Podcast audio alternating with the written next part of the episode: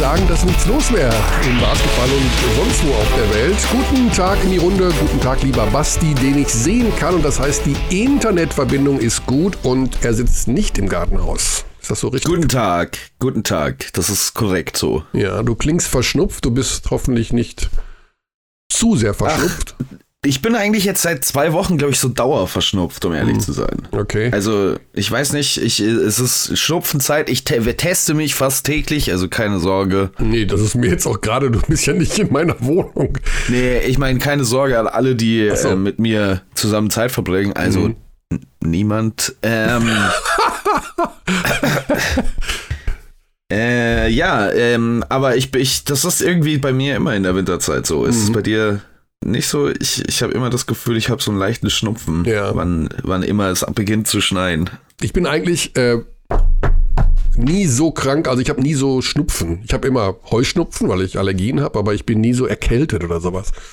Mhm. Aber gut, äh, ja, wir reden über Basketball jede Menge. Es ist, wir haben auch ein bisschen viel äh, ich glaube, wir haben beide sehr viel Schach geschaut in den letzten Tagen. Du gähnst auch, das heißt, du bist noch im Analysieren der dritten Partie vom, äh, vom WM-Finale. Kannst du mir sagen, was für ein Opening gestern gespielt wurde bei Partie Nummer 3 zwischen Magnus Carlsen und Jan Nepomniachtchi? Ich glaube, es war wieder Spanisch. Genau, es war Roy Lopez. Mhm. Das zweite Mal bereits vom äh, Nepo. Also der Nachname mhm. ist ja echt schwer. Ich sage auch nur Nepo. Ja, super interessant. Also wer sich für Schach interessiert, dieses Finale, also die zweite Partie war unmenschlich. Die war so komplex und du bist noch der achtmal bessere Spieler als ich. Ich habe Abzug. Ich habe gar nichts mehr verstanden irgendwann. Also ich habe dann einem Stream bin ich gefolgt von äh, Herrn Anand.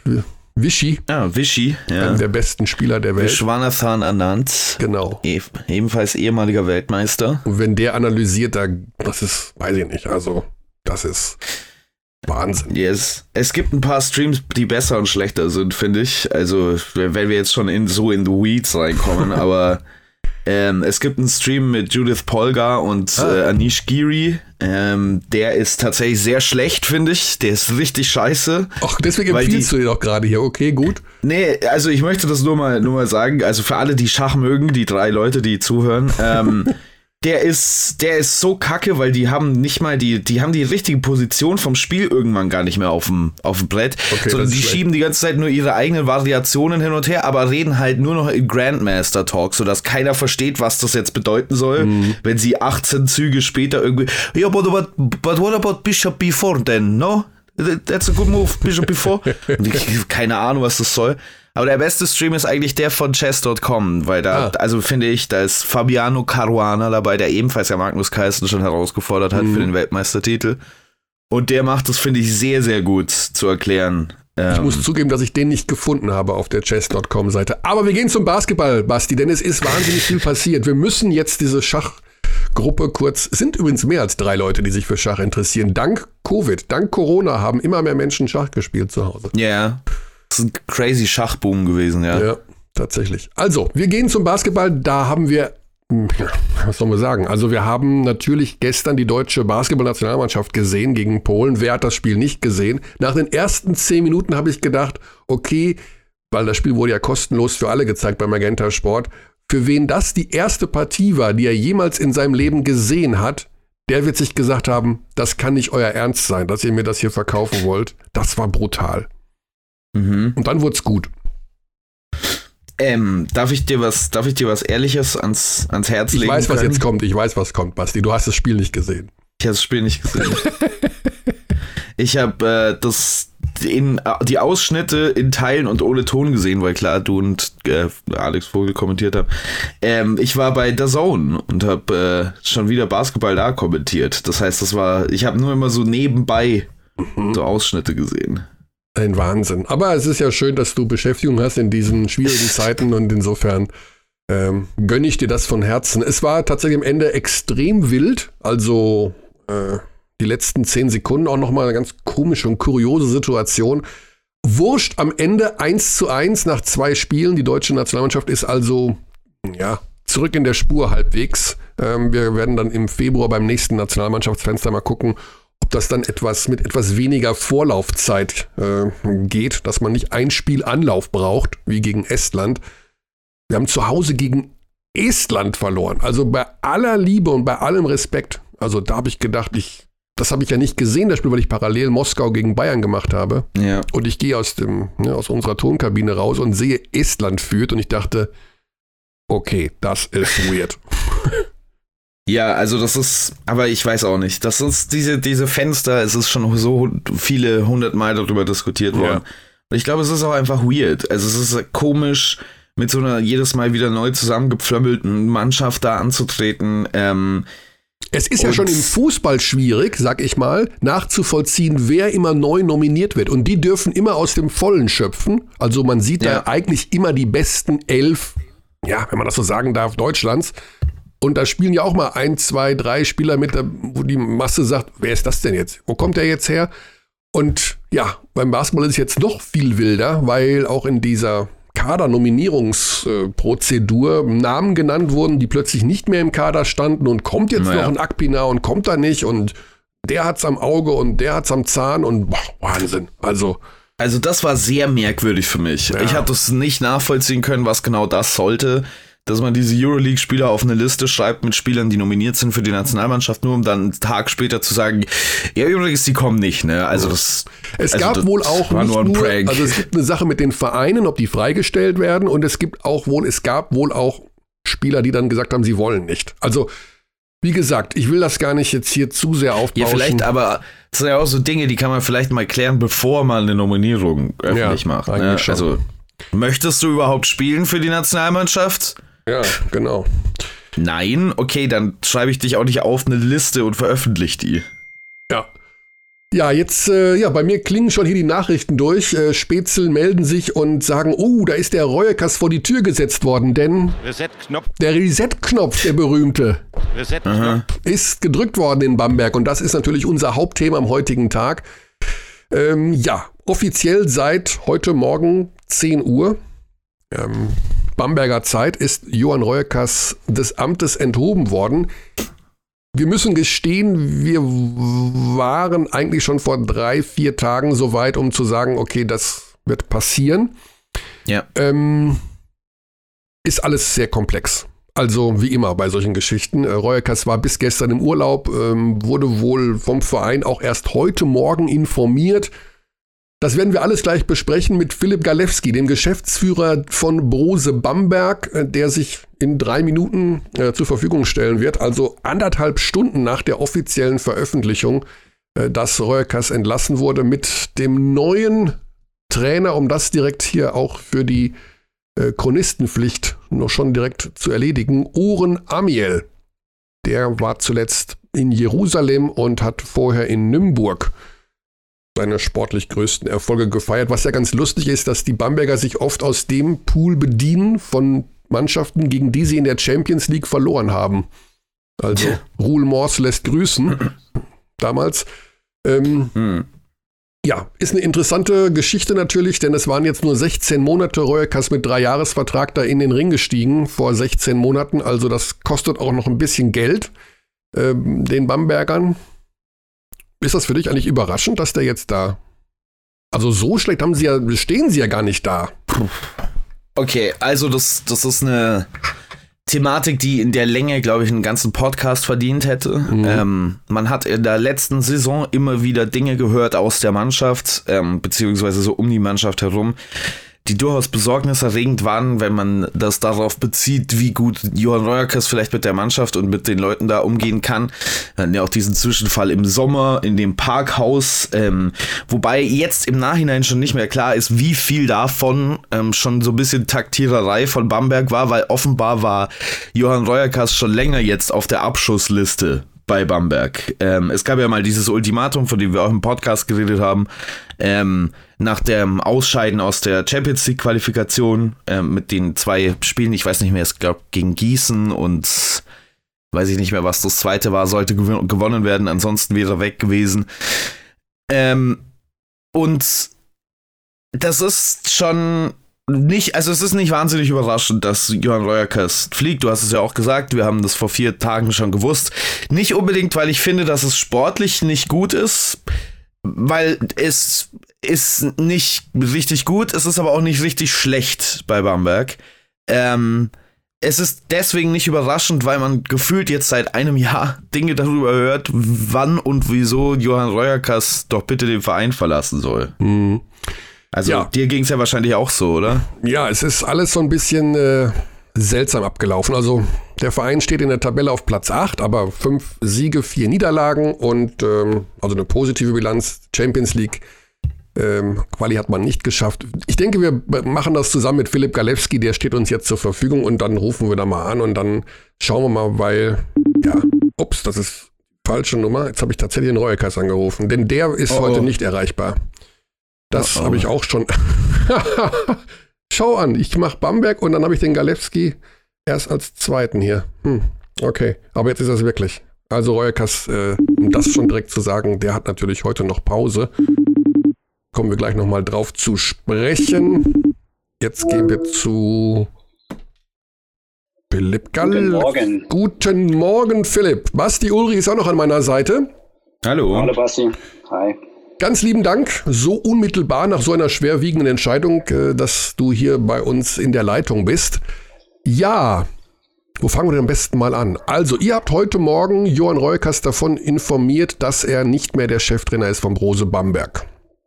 Korrekt. Die Gründe dafür liegen im sportlichen Abschneiden der Mannschaft in dieser Saison? Naja, richtig. Wir haben ja diese Saison eigentlich ganz ordentlich begonnen. Ich glaube, wir hatten auch nicht jetzt unbedingt das schwerste Anfangsprogramm. Äh, wenn ich jetzt mal rein die BBL betrachte, ähm, haben wir zwar nicht immer, oder wir haben eigentlich kaum gut gespielt, wir haben aber immer zumindest die Spiele gewonnen und haben aber insgeheim auch schon gesagt, naja, wir müssen uns schon äh, spielerisch weiterentwickeln, weil ansonsten wird es einfach schwer. Und genau da stehen wir jetzt. Wir haben einfach, ich glaube, von den letzten fünf Spielen ähm, haben wir vier verloren, wobei das eine in Frankfurt war. Und auch das könnte ich mir vorstellen, wenn es zwei Minuten länger gedauert hätte, dass wir auch das noch verloren hätten. Und äh, da hatten wir gerade, äh, defensiv war das teilweise einfach ein Offenbarungseid, den wir da geleistet haben. Und äh, ich glaube auch, wenn du dann äh, als Krönung in, in, in der Brose Arena spielst und dann auch noch 100 Punkte fängst und du durchaus auch noch 120 Punkte hättest fangen können gegen Bonn, mhm. die zugeben sehr gut gespielt haben, dann ist es einfach zu viel und dann äh, ist es wirklich so, man schaut aufs Spielfeld und sieht einfach nur fünf Baustellen, die da eigentlich im Team rumlaufen. Und äh, da kommst du auch kaum noch umhin, dann irgendwie mit einem einzelnen Spielerwechsel oder was auch immer zu sagen, ja, jetzt wird alles wieder super, sondern da musst du dann einfach eine ganz, ja, irgendwo einen anderen Hebel ziehen. Jetzt haben wir gerade schon, bevor du in der Leitung warst, darüber gesprochen, Philipp. Es gab ja aber auch letztes Jahr schon wohl Dissent und immer wieder, zumindest aus, aus der Mannschaft, ähm, ja, nicht unbedingt glückliche, glückliche Gefühle gegenüber Johann Reuerkas. Wie sehr hat das dann auch noch aus der letzten Saison quasi in die aktuelle rübergeschwappt? Um, ja, was heißt eigentlich nicht so wirklich, weil wir haben uns ähm, vor der Saison dazu entschieden, als weiterzumachen. Und dann bewerte ich auch nicht das, was in der vergangenen Saison passiert ist. Äh, da muss ich natürlich eher bewerten, dass wir von drei Zielen ähm, die wir hatten, also quasi äh, Qualifikation internationaler Wettbewerb, dann den Pokal möglichst weit kommen und natürlich dann auch äh, in den Playoffs in der BWL möglichst weit kommen. Da muss man sich eher überlegen, okay, zwei von diesen Zielen sind schon einfach nicht mehr erreichbar bzw. sind verfehlt und das dritte ist auch massiv in Gefahr und ich glaube, das ist, da sind wir eher im Hier und Jetzt unterwegs, als jetzt da immer in, in Rückspiegel zu schauen, was letzte Saison passiert ist, weil was man nicht vergessen darf, letzte Saison war halt trotzdem auch eine, eine Corona- Saison. Ich hoffe, dass wir jetzt auch nicht in genau so eine wieder reinschlittern werden äh, wo wir einfach eine massive spielerische Belastung hatten und auch mit Verletzungen zu tun hatten und so weiter. Deswegen, ich glaube, das muss man ein bisschen isoliert betrachten. Äh, ich glaube, gleichzeitig ist halt schon bei uns die Sehnsucht da gewesen, dass wir eine gewisse Kontinuität auf der Cheftrainerposition einfach haben oder ein, ein, dass da eine gewisse Kontinuität Einzug hält. Und deswegen ist es auch einfach für mich auch so eine persönliche Niederlage, dass wir das nicht geschafft haben. Auch wenn man natürlich sagen muss, dass äh, ich ja quasi äh, diesen Trainer geerbt habe. Ja? Also sprich, äh, ich habe mit dem, der war ja schon vorhanden, wie ich angefangen habe. Mhm. Und ich wollte ja das Beste daraus machen. Ähm, sprich, wir wollten da eine gewisse Kontinuität aufbauen und das haben wir jetzt leider nicht geschafft. Ähm, da gebe ich aber jetzt nicht dem Trainer nur die Schuld, sondern da ist jeder Einzelne schuld und genau das habe ich vorhin auch zu den Spielern gesagt, ähm, dass die sich da jetzt quasi jetzt nicht alles auf ihn zeigen können, sondern das ist natürlich unterm Strich auch ein Versagen der Mannschaft gewesen. Mhm. Die Kaderzusammenstellung in diesem Sommer, die geht ja auch zum Teil, zum Großteil auf die Kappe von Johann Reuerkas, weil er, wenn man so will, in Personalunion auch den Sportdirektor mit abdeckt.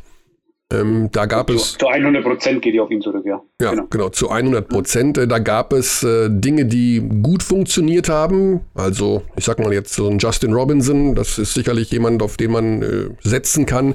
Dann aber auf der großen Position mit Cook, das hat von Anfang an nicht funktioniert. Ähm, Travis Simpson ist auch so ein Auf und Ab. Also, um das kurz zu machen, habt ihr auch da nochmal über, also überlegt, wie das auf ihn zurückzuführen ist? Also wart ihr enttäuscht am Ende von der Akquise, die Reuekas geleistet hat? Ich glaube, dass die Akquise, äh, so wie die Mannschaft zusammengestellt ist, ist jetzt nicht unbedingt so, dass man sagt, um Gottes Willen, da wurde ein Riesenfehler begangen. Ähm, man muss ja schon auch äh, sagen, dass es auch letztes Jahr haben die Importspieler teilweise nicht funktioniert. Und das ist äh, schon so ein Thema, womit man sich auseinandersetzen muss, was man verändern muss, ähm, damit wir einfach, ich sag mal so, eine höhere Sicherheit bekommen bei den Spielern, die wir bekommen.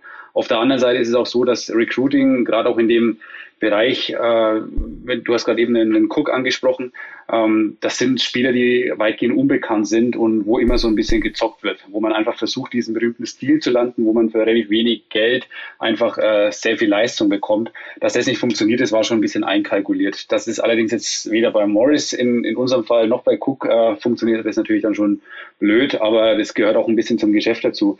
Wo ich aber dabei bin, ist, wir müssen jetzt einfach schon schauen, ähm, was ist jetzt zum Beispiel auch mit dem Simpson los? Ja, warum kommt der nicht in die Pushen? Weil von dem hat man sich natürlich schon wesentlich mehr erwartet.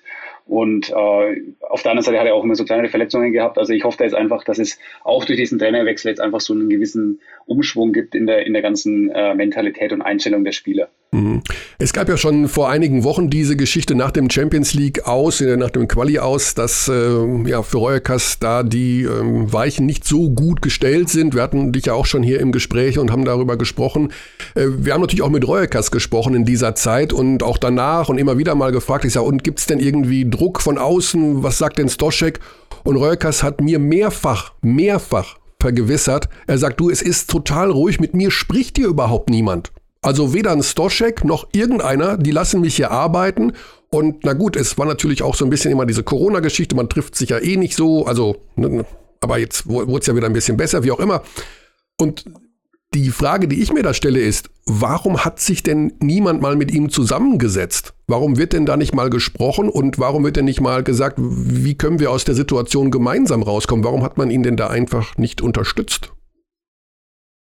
Also das, das ist auf jeden Fall so nicht richtig. Also dass ein ähm, Herr Stoschek nicht mit einem Johann Reuerges unbedingt spricht, ähm, da sehe ich auch überhaupt keinen Grund dafür, dass, dass er mit ihm spricht, äh, wenn's, wenn er es nicht unbedingt möchte, also von, von Stoscheks Seite, mhm. ähm, weil er ist, äh, ihm gehört zwar gewissermaßen der Club, aber ähm, es war jetzt auch nicht so, dass Herr Stoschek in irgendwelche Spielerverpflichtungen eingebunden ist, im Sinne von, dass er genau sagt, der Spieler taugt mir, der Spieler taugt mir nicht, sondern ähm, er hat da eigentlich äh, uns ähm, und das macht auch immer noch sehr viel Freiheiten gelassen. Natürlich möchte er wissen, wenn wir jemanden verpflichten, also, da kommt auch eine Freigabe dazu, aber es ist jetzt nicht so, dass wir ihn da über jeden Schritt informieren müssen. Mhm. Ähm, vor allem nicht während der Saison. Ich meine, es gibt immer wieder mal Termine wie eine Aufsichtsratssitzung, wo man über sowas spricht, aber jetzt nicht unbedingt, äh, dass es jede Woche nach jedem Spieler eine Analyse mit Hans Doschek passiert.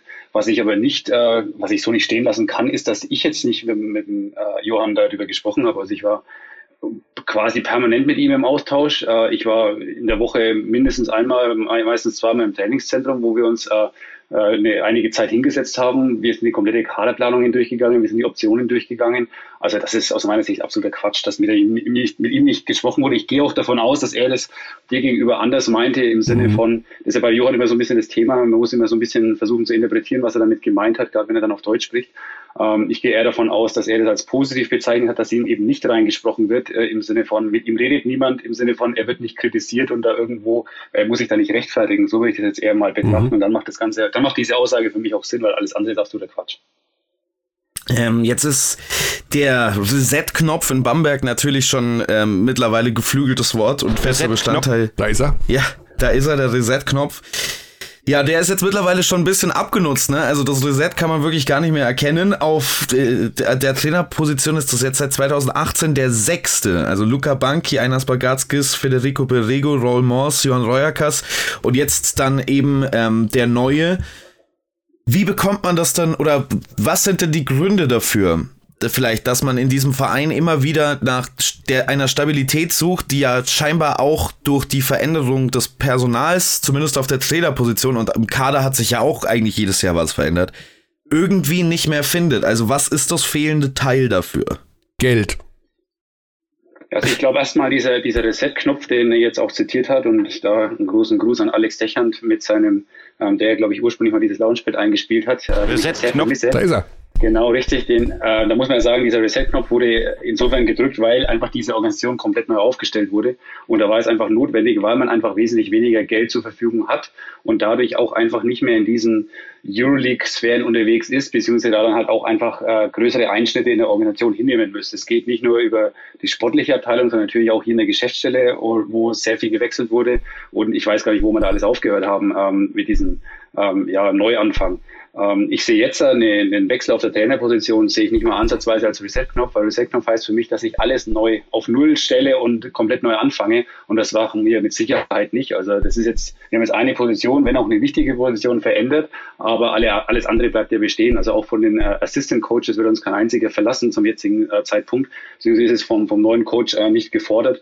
Und äh, da hat es für mich nichts mit dem Reset-Knopf zu tun, sondern es ist einfach jetzt einfach, wie soll ich sagen, das ist einfach eine, eine ja, ein, gewisser, ein gewisses Feintuning, würde ich das jetzt eher mal bezeichnen, wo man einfach sagt, okay, es läuft nicht, wie wir uns das vorgestellt haben, wir müssen das jetzt auf ein, auf ein besseres Niveau heben. Mhm. Zu deiner anderen Frage, warum das so viele Trainer hier entlassen wurden, ich glaube, es ist einfach, dass man, das hatte ich auch schon mal gesagt, man hat wahrscheinlich nicht diesen Neuanfang ähm, konsequent genug gemacht. Also man hat versucht, man hat sich so in Etappen nach unten ähm, gedimmt und man hätte das wahrscheinlich auf einen Schlag mal machen müssen, dann hätte es das wahrscheinlich so auch in dieser Form nicht gegeben. Gleichzeitig hat man natürlich aus der Vergangenheit immer eine gewisse Erwartungshaltung, die man dann auch nicht mehr erfüllen konnte. Ähm, ich kann nur sagen, für mich war das jetzt die erste Trainerentlassung, die ich überhaupt gemacht habe ja, während einer Saison beziehungsweise generell die erste Trainerentlassung, die ich gemacht habe. Und ich kann jetzt auch nicht genau sagen, was alles in der Vergangenheit passiert ist, weil da war ich nicht an Bord. Deswegen das ist auch keine Entschuldigung oder kein Rausreden, sondern ich weiß es einfach nicht, was damals immer dazu geführt hat, dass hier so viele Trainer gehen mussten. Ich kann nur sagen, dass es auf jeden Fall nicht mein Streben ist, da nochmal irgendwie den Trainer entlassen zu müssen. Ich finde das immer ganz spannend, weil das ist ja also jetzt auch schon Thema gewesen in diesem Podcast bisher hier, dass Bamberg ja diesen quasi sportlichen Rückschritt gemacht hat von Euroleague und möglicherweise sogar Euroleague Playoff-Ansprüche und so weiter zu eher in das zweite Glied erstmal zurücktreten. Ähm, wenn man sich jetzt das betrachtet, wann, aber also dann verstehe ich, um ehrlich zu sein, nicht ganz, was denn dann genau das Ziel der Saison ist. Also natürlich ist die Champions League und das Ausscheiden in der Qualifikation für Bamberg desaströs gewesen. Also das hat man auch damals um den Verein herum mitbekommen, dass das natürlich ein großer Faktor war. Aber wenn man zurückblickt auf die letzte Saison, Achter geworden, dann den Ludwigsburgern eine super erste ähm, Runde in den Playoffs geliefert. Wenn man sagt, dass Bamberg die mit den reduzierten Ansprüchen umgehen muss, ist nicht eigentlich dieses Abschneiden genau das, wo Bamberg jetzt in diesem Aufbauprozess, der ja äh, laut eigener Aussage gerade läuft, eigentlich genau da hin hingehört aktuell? Okay, also ich glaube jetzt, dass man äh, mit einer Bilanz von 17, 17 aus der Saison geht, ist jetzt nicht unbedingt das, was man möchte, weil dann hat man de facto ähm, underperformed äh, im Vergleich zu einem Etat, den man hat. Ähm, ich gebe dir aber insofern recht, für mich war das, und deswegen haben wir auch uns von Johann Reugers nicht getrennt, dieses, dieser Platz 8, der war nicht toll, aber es war jetzt für mich auch kein kompletter Weltuntergang und ich habe da schon Ansätze gesehen, dass wir dann einfach in der aktuellen Saison erfolgreicher spielen können. Und ich glaube, natürlich, wenn man jetzt eine Momentaufnahme macht und sagt, im Moment, ihr steht doch jetzt mit fünf Siegen und vier Niederlagen, steht doch auch auf Platz 8, so schlimm ist das ja gar nicht, ihr seid ja weiterhin auf einem Playoffs-Platz, ähm, dann muss man einfach halt sehen, ich, ich bedachte halt ein bisschen die Entwicklung über die letzten Spiele und beziehungsweise generell in der Saison, da sehe ich halt überhaupt keine Weiterentwicklung der Mannschaft. Und deswegen müssen wir einfach jetzt agieren, weil wir befürchten einfach, dass wir dann wesentlich schlechter abschneiden werden. Ich gebe dir aber absolut recht. Letzte Saison, da hat nicht viel gefehlt. Also wir hätten zum einen, ähm, ich weiß, das verfolgt er immer nicht so ganz genau, aber es hat letztendlich ein äh, Sieg in der Champions League gefehlt, dass wir da in die Top 8 eingezogen wären, ähm, wo wir auch noch ein Heimspiel, das uns quasi weggenommen wurde durch die Corona-Situation. Ähm, und äh, wir haben auch, wir hatten Ludwigsburg, wir hatten da durchaus Chancen gehabt, ins Halbfinale einzuziehen. Also deswegen, letzte Saison war für mich keine Vollkatastrophe.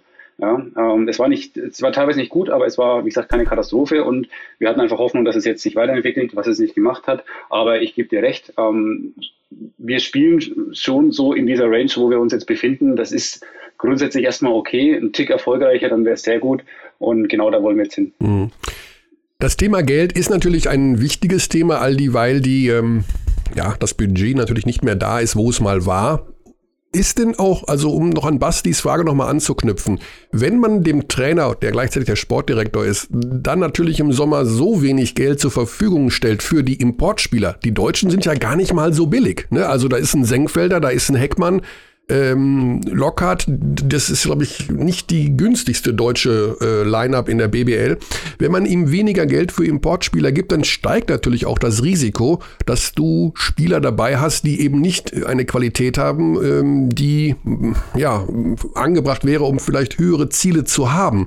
Das heißt, am Ende geht es ja doch darum zu sagen, okay, wenn wir diesen Etat haben, dann besteht natürlich auch die Gefahr, dass wir die Ansprüche, die wir haben, nicht erfüllen können. Und das muss doch dann der Hauptsponsor eigentlich auch erkennen. Ja, Moment, aber es ist jetzt nicht so, dass wir irgendwie die Importspieler, die wir haben, die verdienen schon auch ordentlich Geld.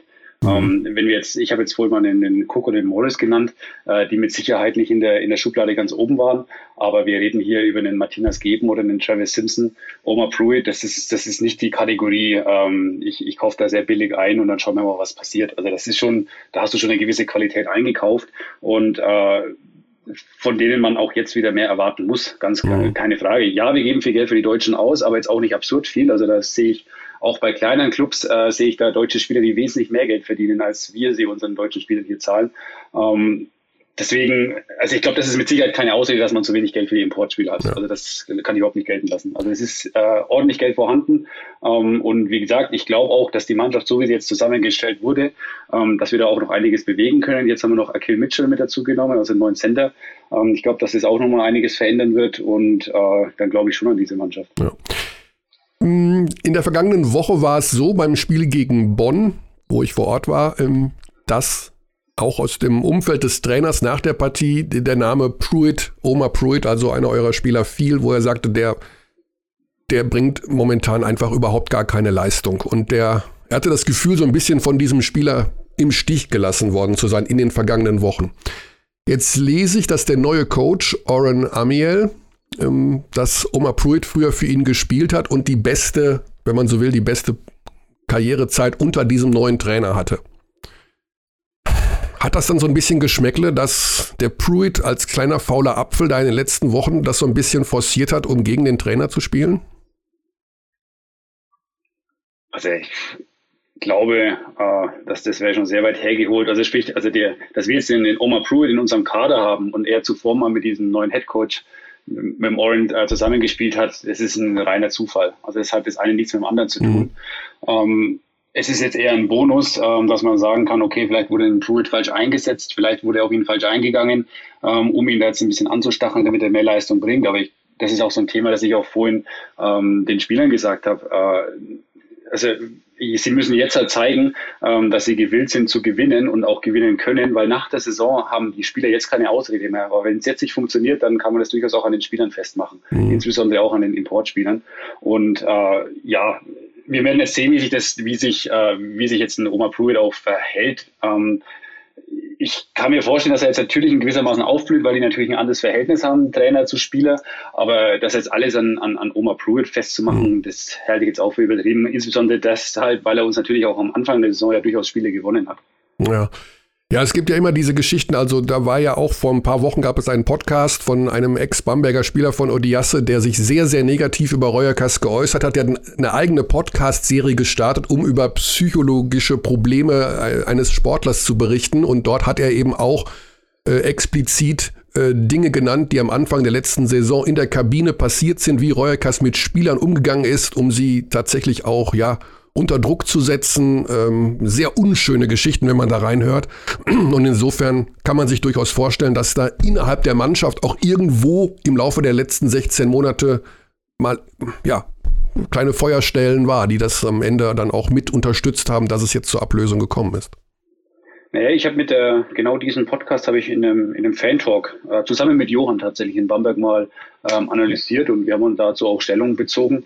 Ähm, ich muss natürlich sagen, wenn ein Spieler natürlich sich so öffentlich über interne Vorgänge äußert, äh, insbesondere ein Spieler, der meines Wissens jetzt immer noch nicht unter Vertrag steht, der auch ja, gewisse andere Probleme hatte, dann ist das natürlich immer ein bisschen grenzwertig. Mhm. Ähm, und das will ich jetzt auch hier nicht weiter kommentieren.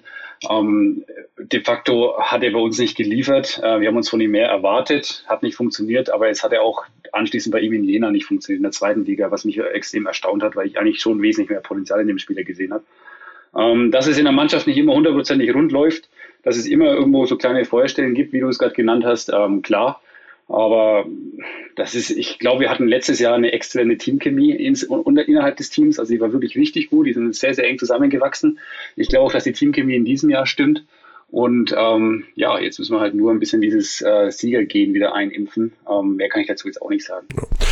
Philipp, wir würden dann gerne auch noch zu, über diese Fundamente des Bamberger Basketballs sprechen wollen. Also Michael Stoschek ist ja jemand, der sich immer ein klein wenig zurückgezogen hat, der gar nicht mehr diese Aufmerksamkeit, glaube ich, haben will, als Hauptsponsor, Budget auch gekürzt, nicht mehr diese ganz starke Position zumindest wohl äh, darstellen möchte. Man weiß es nicht, weil alle Interviewanfragen, die ich gegeben habe in den letzten sechs Jahren, wurden äh, nicht bewilligt. Und das letzte Interview, was ich von ihm gefunden habe, ist aus dem Jahr 2014. Und da steht drin, dass er Anton Gavel gebeten hat, eine Mannschaft um ihn herum aufzubauen. Deswegen wäre meine Frage zweigeteilt. Warum äußert sich Michael Stoschek in der Öffentlichkeit so wenig über dieses Projekt Brose Bamberg, was so stark mit seinem Namen verbunden ist? Und wie viel, wenn er sich schon nicht äußert und wir nicht fragen können, wie viel Einfluss hat er denn eigentlich auf solche Entscheidungen momentan noch? Denn er ist ja immer noch Teil des Aufsichtsrats.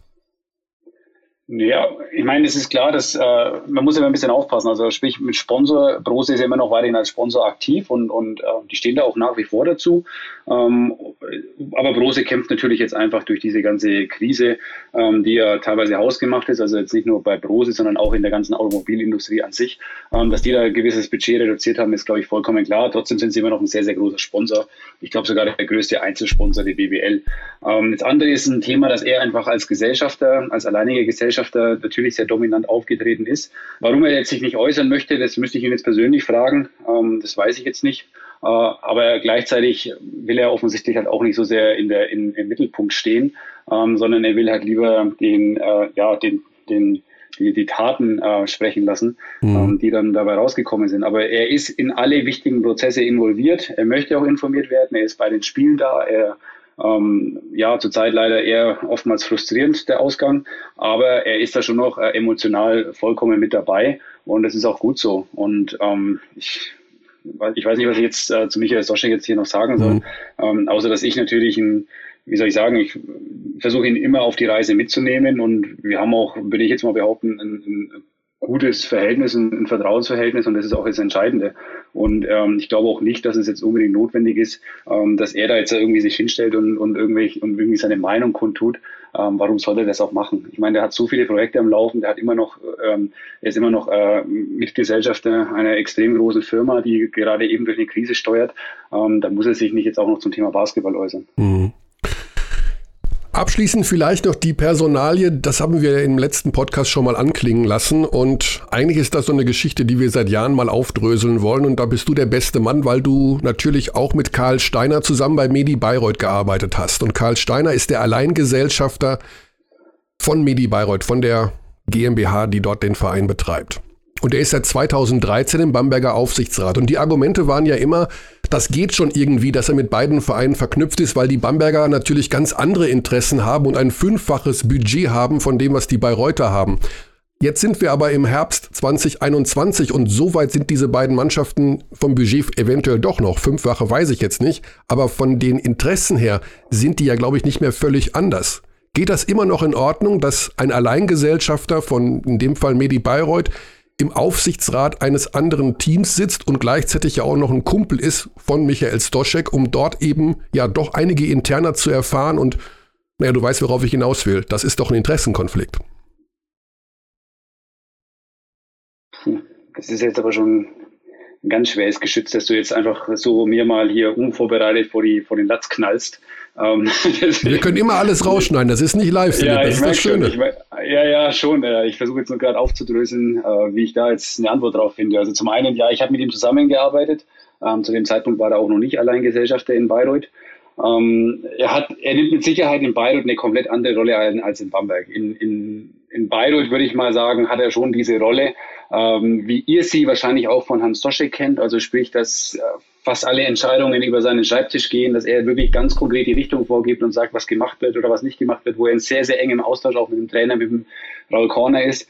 Ähm, hier ist er eher, und das hast du gerade richtig beschrieben, es ist, er ist gewissermaßen Freund von Michael Stoschek, ja. Deswegen hat er ein hohes Vertrauensverhältnis. Und was bei uns gemacht wird, also die sportlichen Entscheidungen ähm, werden schon äh, in erster Linie noch, also jetzt im Moment vom, vom Headcoach getroffen und logischerweise dann auch im, im Austausch mit mir. Und äh, Karl ist dabei beratend an der Seite. Ja, also er spricht, er sagt halt, okay, ähm, das würde ich so machen, das würde ich so machen, aber er ist jetzt nicht unbedingt derjenige, der sagt, okay, ihr müsst jetzt diesen Spieler holen oder wir machen jetzt das. Ähm, das so ist es auf jeden Fall nicht. Also er ist nicht irgendwie ein Sportdirektor oder sowas. Insofern ist das, glaube ich, schon vereinbar, dass er bei uns im Aufsichtsrat sitzt, weil er einfach ich meine, es ist ja manchmal auch gar nicht so verkehrt, dass du auch immer wieder mal so einen Quervergleich holst. Wie machen das andere Clubs? Das ist ja auch ein, Vorgang, den wir ja auch mit anderen Clubs generell machen, dass man sich einfach austauscht, sehr eng austauscht. Ähm, was zahlt ihr hier euren Nachwuchstrainern? Ähm, wie baut ihr das auf? Wie geht ihr dieses Thema an? Also da ist ja auch in der Liga inner, äh, zwischen den Clubs ein sehr, sehr großer Austausch. Auch ich habe jetzt mit Johannes Feuerpfeil, der damals bei mir als Praktikant angefangen hat und sich jetzt zum Geschäftsführer bei Medibald hochgearbeitet hat, zu, zu dem habe ich natürlich auch ein sehr, sehr enges Verhältnis. Und äh, da tauscht man sich auch sehr, sehr offen aus. Insofern, ich glaube, ähm, dass man das jetzt nicht zu sehr überbewerten sollte oder überstrapazieren sollte. Und ich glaube auch nicht, dass er da jetzt irgendwie ähm, den, den Bamberger Basketball irgendwas Schlechtes möchte oder dann nur weil er äh, für Bayreuth den Vorteil zieht, irgendwas dann ähm, den, den Bambergern da irgendwie ein Ei ins Nest legt. Das also das glaube ich auf gar keinen Fall, dass das so ist. Es ist auf jeden Fall irgendwie eine, es ist ein Konstrukt, wenn ich das auf die Fußball-Bundesliga übertrage und denke mir, okay, da sitzt äh, weiß ich nicht, im Aufsichtsrat von Bayern München einer, der gleichzeitig äh, der Alleingesellschafter von Borussia Dortmund ist, da würde ich sagen, das ist eine komische Sache irgendwie. Aber gut, ähm, du hast es uns erklärt, insofern alles gut. Zum Abschluss ist es immer schön, wenn man sich mit etwas Positivem verabschiedet. Und das ist ja die Aussicht, dass mit Akil Mitchell, dem neuen Center und jetzt mit dem neuen Trainer auch vieles besser wird. Ähm, die Center-Verpflichtung war vor dem Hintergrund, die Reuerkas ja noch angeschoben hat, dass man einen Spieler verpflichtet, der 20, 25 Minuten bringen soll. Also ist das jetzt ein Spieler, von dem ihr erwartet, dass er direkt am Samstag, übrigens geht es dagegen Bayreuth, ähm, by the way, äh, schon richtig abliefert? Also wird das ein Schlüsselspieler werden? Ist das so eingeplant? Schlüsselspieler werden wir jetzt einfach sehen, äh, wie es einfach ähm, zusammenpasst. Also es ist ja auch nicht so, dass ich jetzt hier irgendwie jemanden vor den Martinas geben äh, gesetzt haben möchte, mhm. sondern ich erwarte schon, dass jetzt natürlich auch dadurch von Martinas einfach mehr kommt, äh, insbesondere mehr Minuten gehen, weil die Minuten, die er geliefert hat, die waren ja qualitativ oftmals gar nicht mal so schlecht. Ähm, deswegen ich glaube, das Entscheidende ist jetzt, dass wir vor allem den, den Christian Senkfelder auf der 5 entlasten können, damit er mehr auf die 4 wieder rutschen kann und dass wir da einfach, äh, ich sage mal so, auf der, wir haben jetzt dadurch auf der, auf der Position 5 einfach drei Optionen und können da die Minuten wesentlich besser verteilen. Und äh, ob der jetzt 20 oder 25 Minuten geht, das wissen wir jetzt noch nicht genau. Er macht einen extrem guten Eindruck. Ähm, er hat auch richtig Lust auf Basketball spielen. Das, das hat man jetzt in den Trainingseinheiten, die er schon hatte, schon gesehen.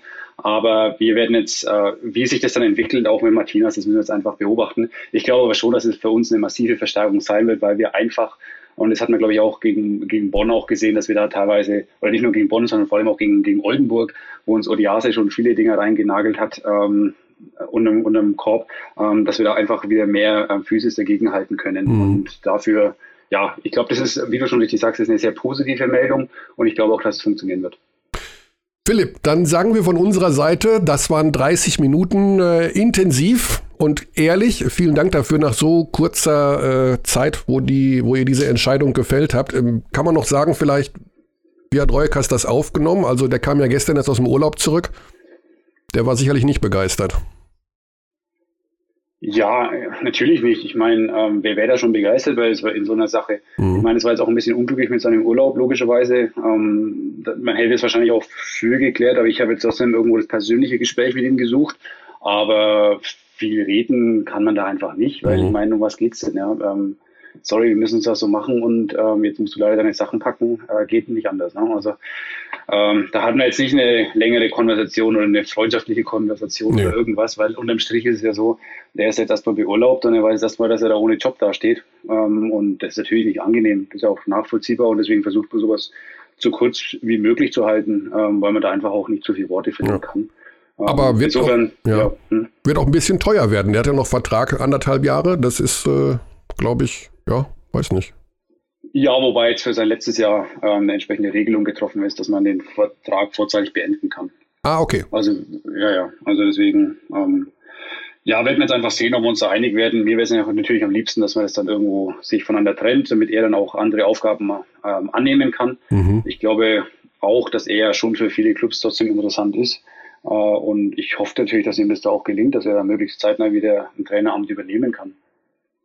Absolut, ja, er war die letzten Jahre in der BBL aktiv für ihn, sicherlich auch äh, ein heftiger Einschnitt. Wir werden sehen, was sich dann beim Bamberger Basketball verändert mit dem neuen Coach Oren Amiel. Ich kannte ihn äh, tatsächlich persönlich nicht. Also ich weiß, dass er in Nürnberg da irgendwie ne, ein bisschen rumgewurscht ja, weil hat. Du, weil du keine Champions League schaust. Ähm, ich habe das Spiel, das ist falsch. Also da möchte ich kurz intervenieren. Ich habe das Quali aus, das war glaube ich 16 Uhr nachmittags das Spiel, hier live gesehen auf meinem Monitor. Also da habe ich, ich habe beim Einwurf von, von Ferrari, also bei seinem Turnover, zehn Sekunden vor Schluss, habe ich laut in meinem Arbeitszimmer gerufen, das kann jetzt nicht euer Ernst sein.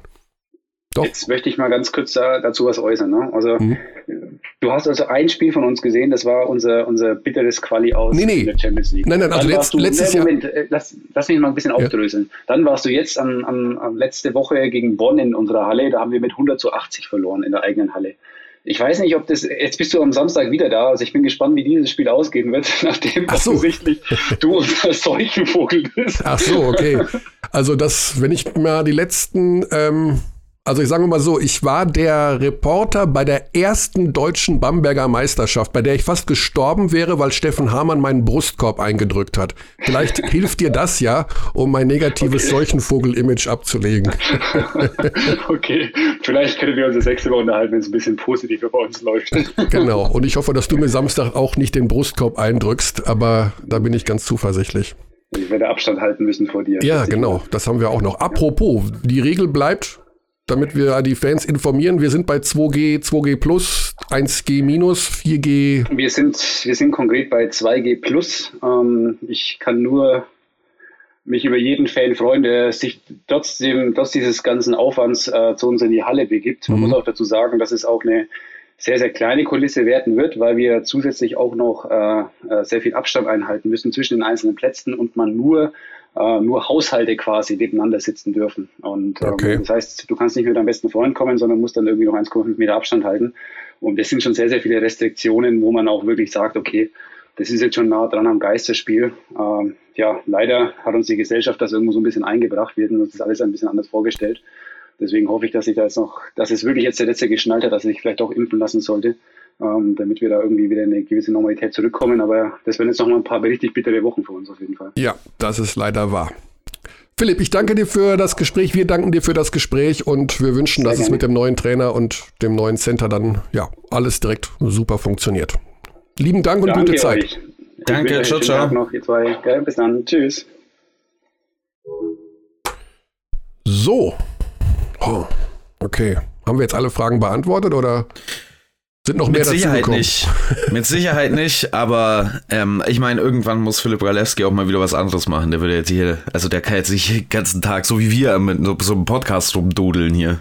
Ja, 30 Minuten sind schon viel Zeit für ein Pressegespräch, für ein einzelnes. Also jetzt, wenn da mehrere drumherum wären. Mhm. Ähm, deswegen gute Sache. Ja, es tut mir total leid für Johann Reukers. Also wir hatten, es ist ein, ein Trainer, der äh, also zu uns immer ein sehr herzliches Verhältnis gepflegt hat und mit dem man halt, der lebt ja Basketball 24-7, also wenn der seine Statistiken ausgepackt hat bis ins Jahr 1973 und über irgendwelche Vorfahren von Travis Simpson auch noch die Stats hatte, äh, macht natürlich wahnsinnig viel Spaß, wenn man so rumnerdet, wie wir das tun.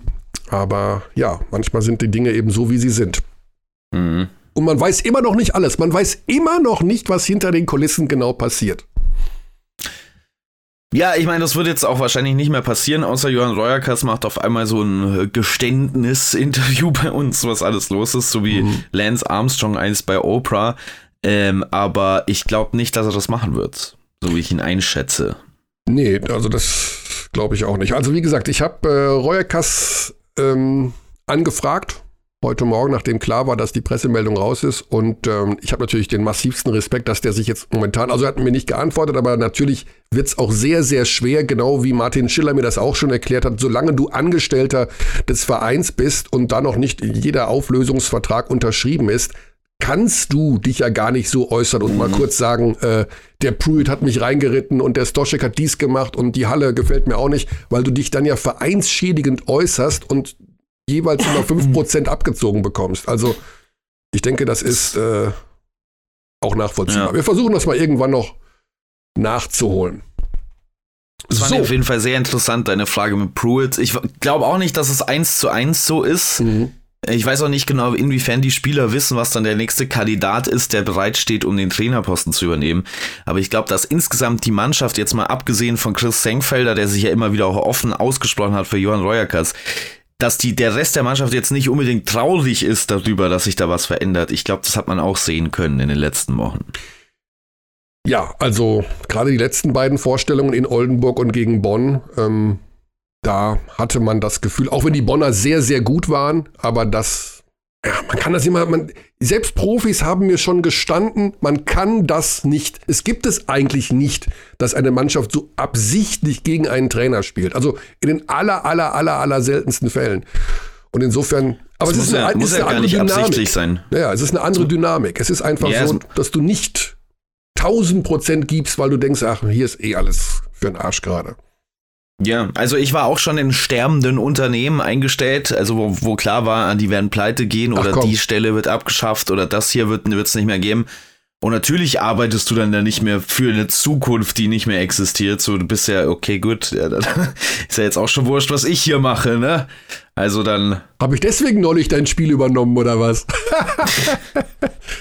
ja, dann weißt du offenbar mehr über Magenta Sport als ich. Äh, ich. Nee, es ging vor allen Dingen um, um ein, zwei Fernsehsendungen, für die ich schon geschrieben habe, wo man vorher schon wusste, ja, die werden abgesetzt und dann ist man halt so, ja gut, dann machen wir halt jetzt äh, uns nicht so viele Gedanken mehr über die Jokes, sondern äh, trinken Kaffee in Ruhe und schauen Basketball. Vielleicht bist du ja der Seuchenvogel des deutschen Fernsehens. Oh ja, absolut. Davon gehe ich schon lange aus. Davon gehe ich schon seit langer Zeit aus, weil alles, wo ich meine Hände dran lege, hat so, sofort Quotentief und abgesetzt und äh, wird nie wieder ausgestrahlt. Diese, alle Leute können froh sein, dass ich nichts mit Wetten das zu tun habe. Sonst hätten das, äh, als es zurückkam, wahrscheinlich 500.000 Leute angeschaut und es wäre sofort wieder für alle Zeiten abgesägt worden.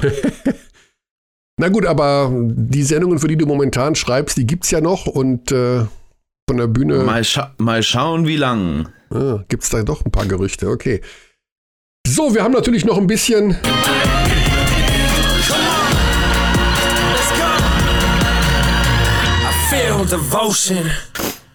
Okay.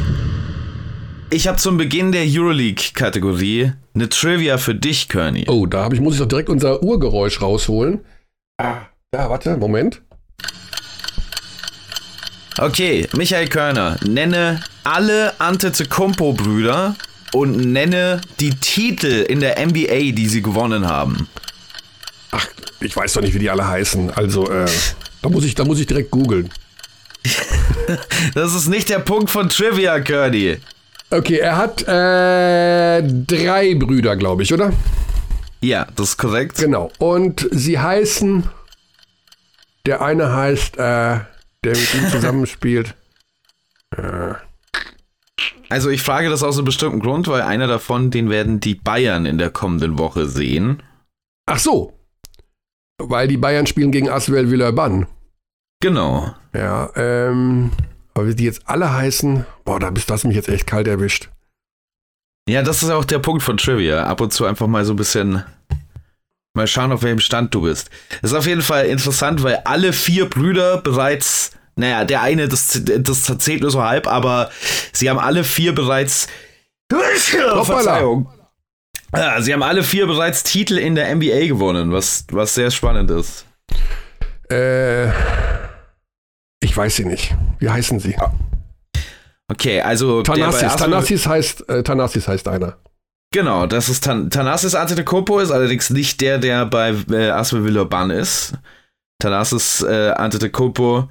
Ähm, aber das ist schon mal richtig. Mhm. Ähm, Dann. Thanasis ist jetzt wieder bei den Milwaukee Bucks, soweit ich richtig weiß. Ja, genau so ist es. Der hat doch wieder den, den hat er, also der spielt doch da auch nur, weil, weil Janis da spielt, oder?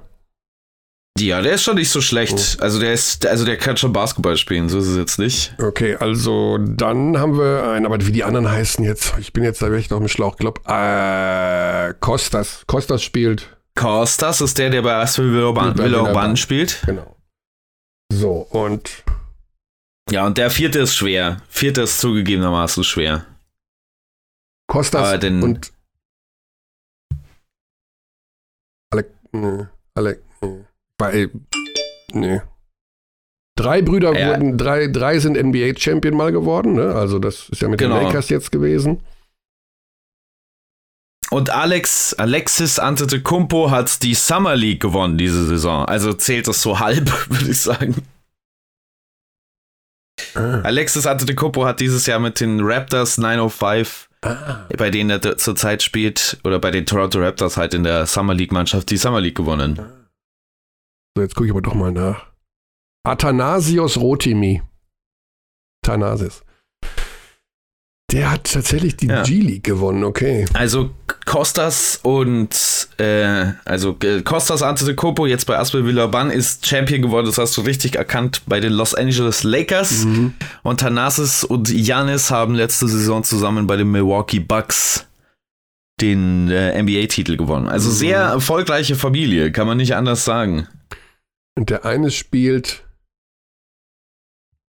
Hier gibt es noch Francis Antetokounmpo. Oh Gott.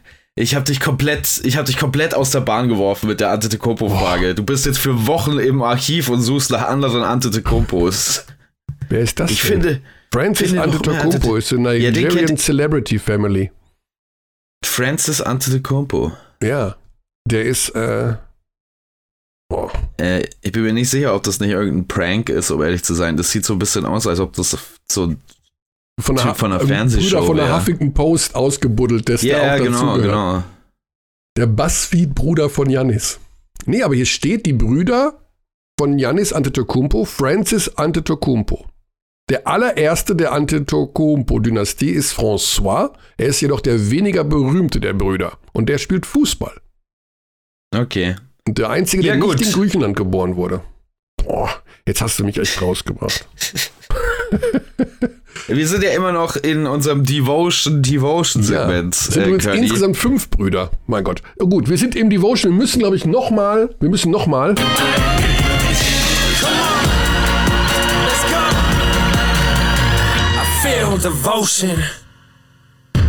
Ja, sonst, sonst, äh, sonst bin ich noch zu sehr äh, Antetokounmpo, wenn wir nicht noch mal ja. dieses Jingle spielen. Denn wir müssen eigentlich, ja eigentlich wollte ich ja, ja eigentlich wollte ich das ja nur als elegante Einleitung nutzen für äh, den Gegner der Bayern ja. in der kommenden Woche, Asbel Villeurbanne. Und vom unglaublichsten Buzzerbeater der Saison, also William Howard von korrekt. Aswell gegen äh, AS Monaco in der vergangenen Woche. Wer das nicht gesehen hat, muss es sich anschauen. Dinge, die man nicht im Podcast erzählen kann, ohne nicht das Bild vor Augen zu haben, was da passiert ist. Also kurioser kann man ein Spiel nicht gewinnen absolut korrekt. Also das muss man tatsächlich sich anschauen. Ja, Eine Nummer Beschreibung eins, von uns würde nichts bringen. Ja, die Nummer 1 der Top 10 für das gesamte Jahr. William Howard, der Siegwurf gegen Monaco. Drei Sekunden vor dem Ende mit dem Einwurf. Und alles andere müsst ihr euch anschauen. Ist leider so. Aber er ist natürlich unser Spieler der Woche deswegen. Oder? Ja, das, den, den können wir. Also zumindest äh, hat man sich für diese Aktion irgendwas verdient, irgendeine Art von Auszeichnung. Und wenn dann nicht gleich die größte Spieler der Woche bei äh, Abteilung Basketball. Gegner der Bayern am Donnerstag ab 19.15 Uhr und äh, boah, das Spiel gegen ZSKA, das war, das war Wahnsinn. Es hat einerseits unheimlich Spaß gemacht, sowas zu, mhm. äh, Dramen sind immer schön. Und andererseits bin ich am Ende nach Hause gefahren und dachte mir, ey, wie kann man denn das, also das war so überflüssig, es zu verlieren. Andererseits ist das eben ja auch Teil dieser ganzen ja, Dramatik, die es oft in sich trägt. Zwei, drei Situationen, die alles verändern können. Aber das war schon bitter, die Niederlage. Also die tat, glaube ich, richtig weh. Ja, das tat ja auch beim Zuschauen so ein bisschen weh. Also mit neun hat man, glaube ich, geführt zur Pause bei ZSK Moskau. Ähm, Ja, du hast, bist ja auch kurz vor Schluss noch in Führung. Du, du Ja, ja, wirst ja, genau. im Grunde dieses ganze berühmte Momentum da durch äh, Hackett und was da alles passiert ist, das ist ja alles so leicht wieder abgeflacht. Du gehst noch mal in Führung. Du hast ja sogar den Wurf zum Sieg mit Lucic. Mhm. Ja, und dann, ja, also schon Wahnsinn. Und die Berliner auf der anderen Seite, eine Partie, die auch, finde ich, in der Art und Weise überraschend war. Also totales Offensivgeballer Ja. von Berlin gegen eine Mannschaft, die, also jetzt 7-5 steht, Maccabi Tel Aviv, die waren ja unter den ersten vier, wenn man so will. Mhm. Und äh, das war auch ein klein wenig überraschend. Eine überragende Vorstellung der Berliner. Ja, aber Berlin, also das ist aber ein Phänomen, das nicht neu ist bei den Berlinern, sondern das man in den vergangenen Jahren ja immer wieder hatte. Wenn die mal laufen offensiv, Ja. dann sind sie schwer zu stoppen und dann machen sie aber auch so viel Spaß zuzuschauen. Es ist halt nur das Problem, dass man sie oft auf sehr körperliche Art und Weise zu spielen aus ihrem eigenen Rhythmus und aus ihrem eigenen Spiel rausbringen kann. Das hat man speziell in der Euroleague ähm, öfter gesehen in dieser Saison.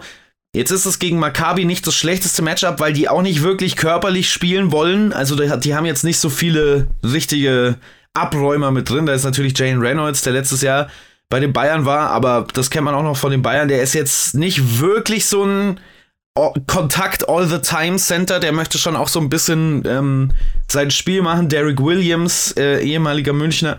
Das ist dementsprechend vom Matchup her auch so ein bisschen gut gewesen ähm, für, die, für die Berliner. Der Einzige, der da richtig heraussticht, ist natürlich Ante Sisic, von dem sie sich nicht haben einschüchtern lassen.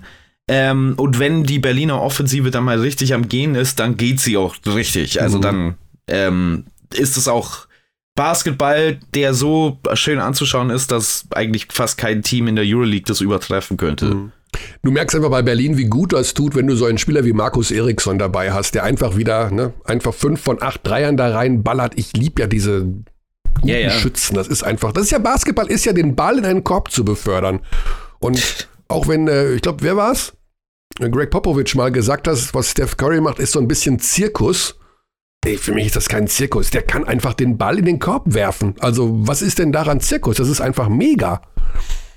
Ich glaube nicht, also ich kann mich jetzt nicht erinnern an ein Interview von Greg Popovich, der das in negativer Art und Weise über Steph Curry gesagt hat. Ich glaube, das ist halt einfach nur bei Steph Curry eine nochmal eine ganz andere Nummer als bei zum Beispiel jetzt Markus Eriksson, weil das ja tatsächlich Zirkus ist. Also es gibt ja keinen anderen Menschen auf der Welt, der diese Dinger machen kann. Also jetzt gestern auch wieder Curry gegen äh, im, im Spitzenspiel der Western Conference gestern Abend gegen die Clippers, wo er komplett durchdreht, also wirklich komplett den Verstand verliert, einfach für das komplette letzte Viertel. Das muss man sich eigentlich auch fast anschauen. Äh, gibt's auf der Zone übrigens im äh, Real Life. äh, auch, man kann die Kommentatoren auch ausmachen, wenn die einem nicht gefallen.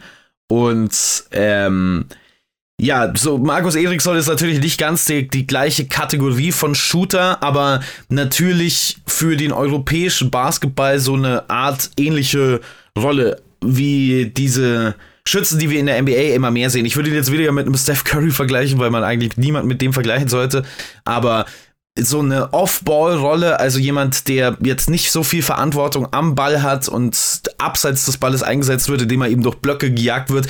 Und das macht bei Markus Eriksson eben auch insofern einen Unterschied, weil der so große Lücken aufreißt für seine Mitspieler. Also diese Gravitation, die diese Schützen oft umgibt, ist ja daher, dass man eigentlich von den Spielern wie ihm nicht weghelfen kann. Du musst immer mindestens einen Mann bei ihm haben und wenn dann einer bei einer Rotation spät ist, dann kommt der nächste sofort rausgesprungen und plötzlich hast du zwei Leute bei einem Mann und einen weit offenen Layup ähm, für jemanden, der dahinter steht.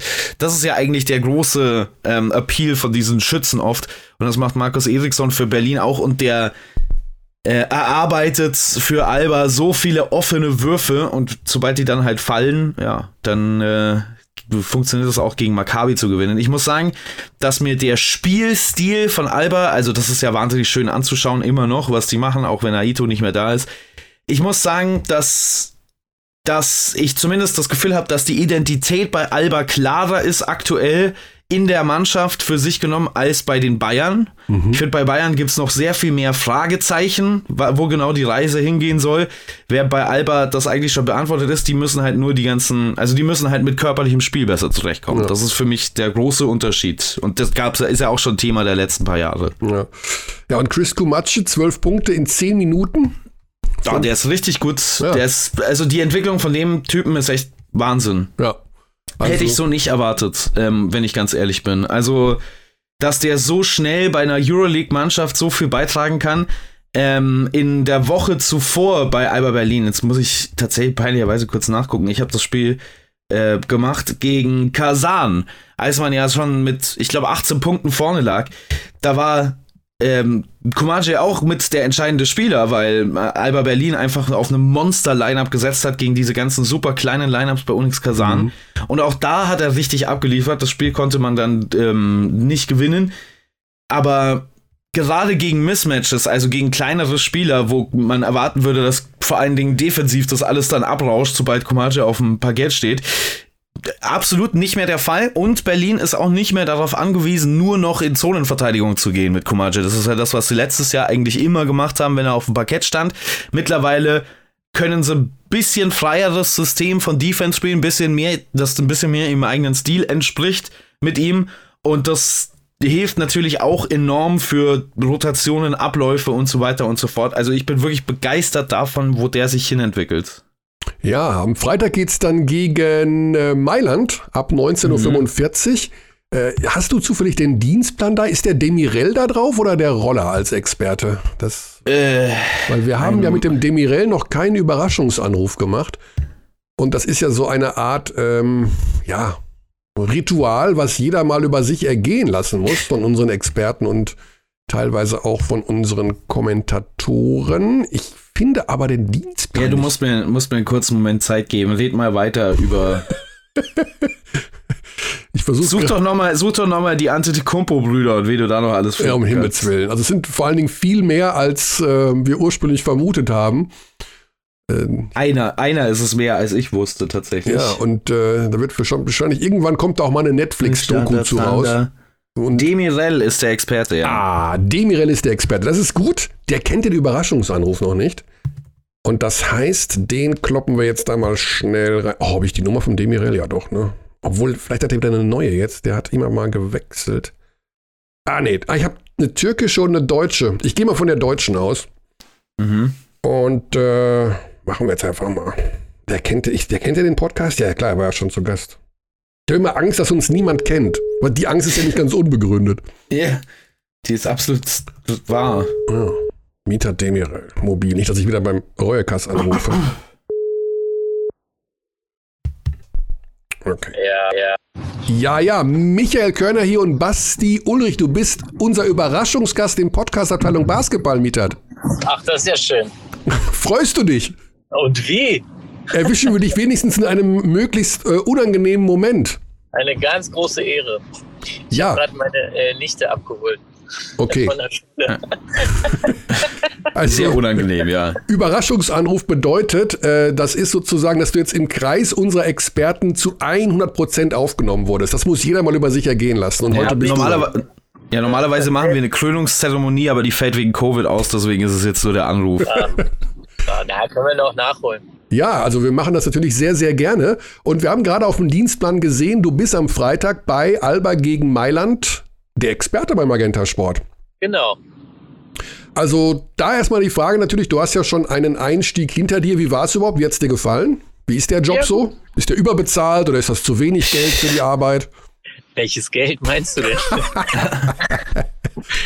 Äh, nein, das macht natürlich Spaß, weil ja auch ein, also an sich eigentlich ein gutes Spiel ist, was schlecht für Alba war. Mhm. Ich hatte das ja auch schon mal in der Vergangenheit gemacht. Es war mir jetzt nicht ganz neu, aber mir hat es auf jeden Fall Spaß gemacht. Okay.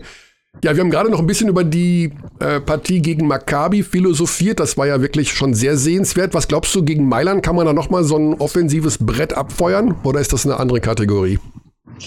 Es ist eine andere Kategorie, vor allen Dingen defensiv eine andere Kategorie.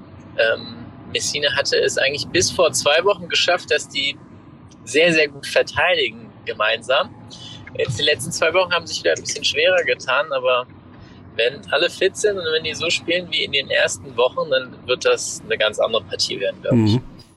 Ja, da sind doch diverse Fortschritte jetzt zu erkennen gewesen bei den Berlinern. Also Eriksson wieder da, Komachi plötzlich auch äh, mit vielen Punkten in wenig Minuten.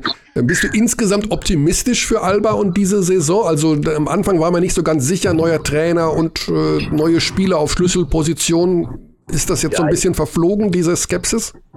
Ich glaube, dass Alba voll im Soll ist, wenn man, äh, insbesondere wenn man sich die ganzen Probleme in der Vorbereitung anguckt und auch immer noch die Probleme, die in der Mannschaft sind, dass einige Spieler noch nicht ihren besten Basketball spielen. Ähm, dafür ist Alba, denke ich, voll im Soll. Mhm. Du bist ja auch ein großer Experte immer noch im Bereich des türkischen Basketballs. Ne? Und ich denke mal, dass du da immer auch noch mit 48 Augen hinschaust. Gib uns doch mal ganz schnell so einen kleinen Insider was ist denn da los bei Fenerbahce? Ich meine, das kann doch nicht sein, oder? Mit dem Kader 3 und 9? Ja, das ist. ich würde jetzt gar nicht nur auf das letzte Jahr gucken bei Fenerbahce, sondern da ist ja in den letzten zwei Jahren, eigentlich schon drei Jahren, eine Menge passiert. Und das ist einfach ein Umbruch, der nicht so optimal vollzogen wurde. Und da waren einfach erstklassige Spieler da, gerade auf den Guard-Positionen, und die wurden meiner Meinung nach nicht äh, adäquat ersetzt. Und mhm. da beginnt es immer das Problem. Dann hatten sie ja auch auf der Trainerposition einen Ausnahmetrainer über Jahre, riesengroße Fußstapfen, äh, die zu füllen waren. Das ist auch nicht optimal gelungen. Und das bringt ja auch immer so ein bisschen Unruhe rein. Dann wurde der, äh, das Budget wurde auch ein bisschen gekürzt und spielt dann alles so mit rein. Klar muss man mehr Spiele gewinnen, gerade zu Hause ist Fenerbahce immer so eine, so eine Macht. Aber da ist eigentlich auch viel Unruhe momentan. Wenn man sich, muss man auch ein bisschen weiter gucken. Äh, die, die Währung ist eingebrochen. Ja die Spieler werden ja in Dollar bezahlt, oder? In Dollar bezahlt und das ist ja, also da braucht man ja kein großer äh, Finanzprofi zu sein. Ähm, man hat, ich glaube, der Euro war, oder Dollar und Euro, der Euro war Anfang der Saison bei 10, jetzt war er zwischenzeitlich bei 15 Lira, ja. Mhm. Äh, das macht schon eine Menge aus, da ist sehr viel Unruhe. Ah, okay. Gerade die großen Clubs, die haben ja auch nochmal diese Riesenetats im Fußball. Da ist ja äh, das gleiche Problem.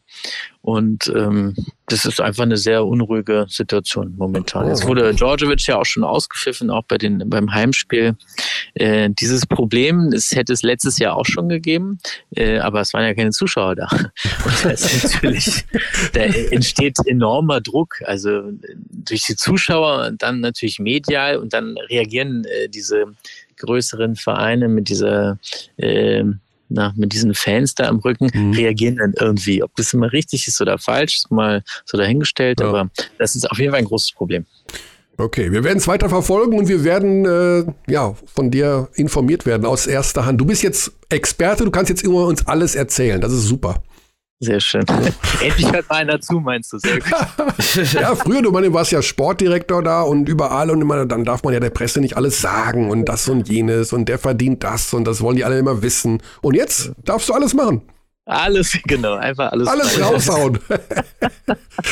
Mietat, äh, bring deine Nichte wieder zum Freiplatz. Wir wollen dich da nicht weiter stören, dass da noch ein paar Bälle geworfen werden. Ich denke mal, das war das Ziel jetzt von dir, ne? dass du mit ihr noch ein bisschen ja, sie ist noch beim Tennis hängen geblieben, wir arbeiten ah, Einzelsportart. Mm.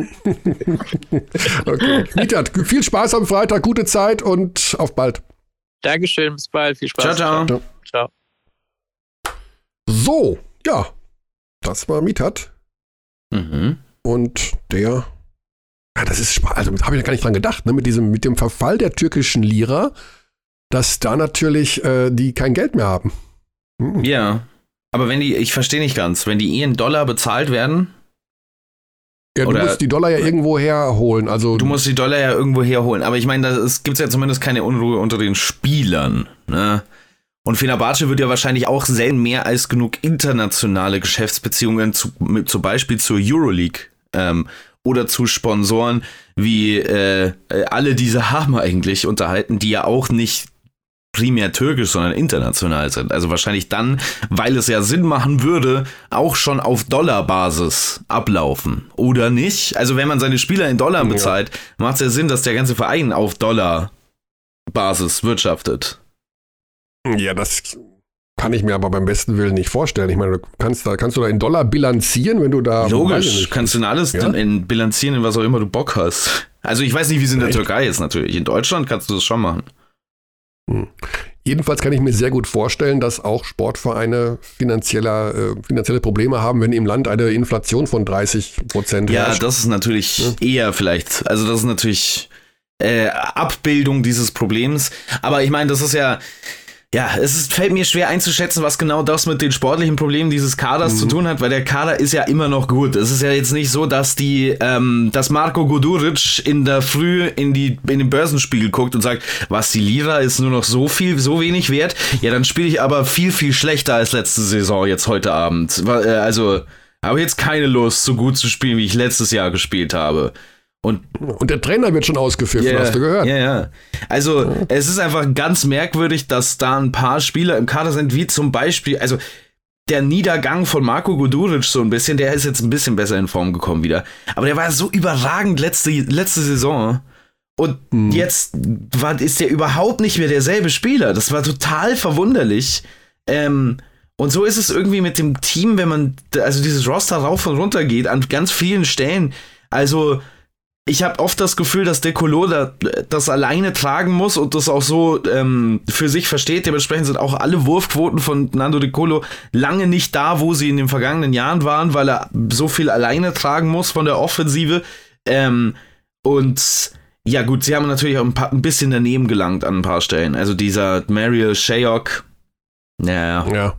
Der war, der, der auf den, da haben sie, glaube ich, viel Hoffnung gehabt in denen und der ist tatsächlich nicht bereit für europäischen Basketball meines Erachtens nach. Ähm, mhm. Der muss wahrscheinlich noch mal irgendwie in die G-League und bisschen, weiß ich nicht genau, oder, oder vielleicht zumindest nicht ready für die Euroleague, so ist es vielleicht richtig formuliert.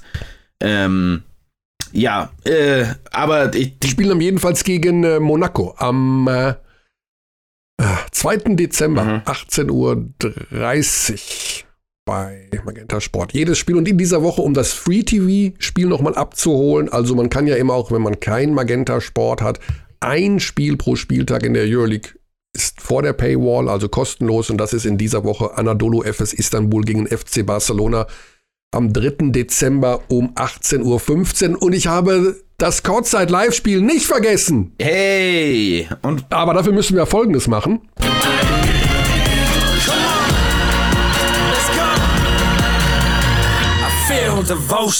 Den Euroleague, natürlich, den Euroleague-Block offiziell beenden. Aha. damit wir auf das Courtside Live-Spiel hinweisen können. Ah, das ist auch noch Berlin. Jetzt hätten wir auch noch Mieter danach fragen können. Ja. Alba Berlin gegen die Niners aus Chemnitz. Oh, die Niners aus Chemnitz. Robinson ist weg. Hm. Ja, es hm. tut weh aus Sicht, tut weh aus Sicht der Chemnitzer. Zweite, ja. zweite Ausstiegsklausel schon in dieser Saison. Ja. Das ist ein Problem und das wird sicherlich ein Teil der ausführlichen Berichterstattung sein am kommenden Sonntag, dann um 17.30 Uhr. Ich hoffe, ich habe, weil ich ja den Dienstplan nicht habe, aber es ist 17.30 Uhr, immer 18 Uhr ist Tip-Off. Mhm. Gibt es noch ein anderes 18 Uhr Spiel, dass ich mich hier komplett verrenne? Nee. nee. Äh, wird darüber gesprochen werden, was da ja äh, die Alternativen sind für Chemnitz, um auf den Ausfall ihres Point Guards, nicht den Ausfall, aber um ja, so eine Art Ausfall, um den Weggang des Point Guards, ja. ähm, was das für Konsequenzen hat. Damit haben wir nochmal den eleganten Schwenk zur Easy Credit BBL geschafft. Mhm und sind damit auch schon am Ende der Vorstellung. Und um Hawaii zu spielen, muss ich Knöpfe drücken. Das Launchpad ist etwas anders geworden. Das ist nicht mehr so einfach wie früher, Basti. Ja, das ist nicht mehr so einfach wie zu, zu den Zeiten, als Alex Dechern das noch hatte. Meinst du, du musst viel härter arbeiten am Launchpad? Nein, das Launchpad gibt es ja in dem Sinne nicht mehr. Aha. Also das physische Launchpad sieht ja ist ja ein, eine Art wie ein Schachbrett im Übrigen. Mhm. Also von den 64 Feldern sind da, glaube ich, 64 Tasten. Und ich habe hier nur acht Tasten und wenn ich die anderen acht Sounds haben will, dann muss ich die am Mischpult umstellen. Ah, verstehe. Ja, dann können wir, während du Hawaii suchst, ja eigentlich zum wichtigsten Thema des Podcasts zurückkehren. Heute ist, glaube ich, Ruhetag bei der Schach-WM und morgen ist dann Spiel 4 Magnus Carlsen mit Weiß. Nach drei Spielen, die allesamt unentschieden ausgegangen sind. Welches, welche Eröffnung wird er wählen, deines Erachtens nach, Kearney? Wie wird das Spiel Nummer 4 ausgehen? Oh, also das weiß ich jetzt nicht. Was nimmt er denn normalerweise gerne? Der nimmt doch, das hat er, hat er eine Lieblingseröffnung? Weiß ich gar nicht, hat er gar nicht. Ja, also er mag es, glaube ich, sehr, sehr gern, ähm, Eröffnungen zu spielen, die keine sind, Magnus Carlsen. Also der deviated sehr gerne von Opening Prep, wie man es so nennt. Ja. also die Partie 2, wie gesagt, die hat mir den Vogel rausgehauen. Das war, da habe ich, ich habe daneben mir auch noch was gespielt, aber ich spiele momentan so schlecht, ich muss einfach Ich muss einfach komplett neu anfangen Ja, ich spiele ich spiel neu justieren. nur noch exklusiv Bullet, was einen, glaube ich, aktiv schlechter macht im Schachspielen, wenn man nur noch also ein Minuten Schach spielt. Wird man nicht besser von, sondern eher im Gegenteil. Ein Hinweis noch, weil ich habe dann doch einige Fragen bekommen, ähm, was meine Küchenutensilien angeht und Weihnachten steht ja vor der Tür. Ich merke das an meinen privaten Twitter-Nachrichten. Menschen fragen nach Airfryer-Modellen und nach, was kann ich denn meiner Frau schenken? Äh, ich habe überlegt, nächste Woche machen wir mal so 45 Sekunden Quick Küchenutensilien für den Weihnachtsgabentisch. Also das Okay. schon mal noch nicht, noch nicht überstürzt kaufen. Vielleicht ist ja in der kommenden Woche was dabei. Kann ich auch, mal- also habe ich dann meine eigene Kategorie, die ich dagegen setzen kann, was man, Ja. also unnötigen Scheiß, den man anderen für Weihnachten kaufen kann. Das wäre dann meine Kategorie. Ich habe das dumme Gefühl, dass du keine Weihnachtsgeschenke kaufst. Generell Das stimmt überhaupt nicht. Ich liebe es, Sachen zu Weihnachten zu verschenken. Ah! Das ist eine meiner Lieblingsaktivitäten für andere Leute Weihnachtsgeschenke kaufen. Liebe ich. Liebe, liebe, liebe. Wirklich. Also unironisch. Also du bekommst auch gerne welche oder ist Ja, dir das ja. egal? Nee, I love it. Ich liebe Weihnachten. Es tut mir leid, da bin ich nicht zynisch genug dafür. Bin ein riesen Wow. Weihnachtsfan. Wow. Also das hätte ich jetzt nicht gedacht, Ja. dass du Weihnachten gut Ich findest. liebe Weihnachten. So gut. Wenn es überall geschmückt ist und leuchtet und Chingelingeling. Mega. Aber du bist, äh, du bist nicht in der Kirche, denke ich. Ach so, nee, das hat ja nichts mit Weihnachten zu tun. Ich meine das Weihnachten des Kapitalismus, Körny, nicht Alles klar. So, das war's für diese Woche. Das war die Adventsausgabe, dann, um, um dich schon so ein bisschen einzustimmen. Es ist nicht mehr so weit. Dann macht's klingelingeling. Und in der kommenden Woche sind wir wieder da. Ist das schon da, wo wir. Ah, nee. Wir machen nächsten Montag in jedem Fall, glaube ich. Also, das hat sich ja jetzt eingegroovt. Bis dahin, gute Zeit. Ciao, ciao. We treat people here with complete respect. This is Germany.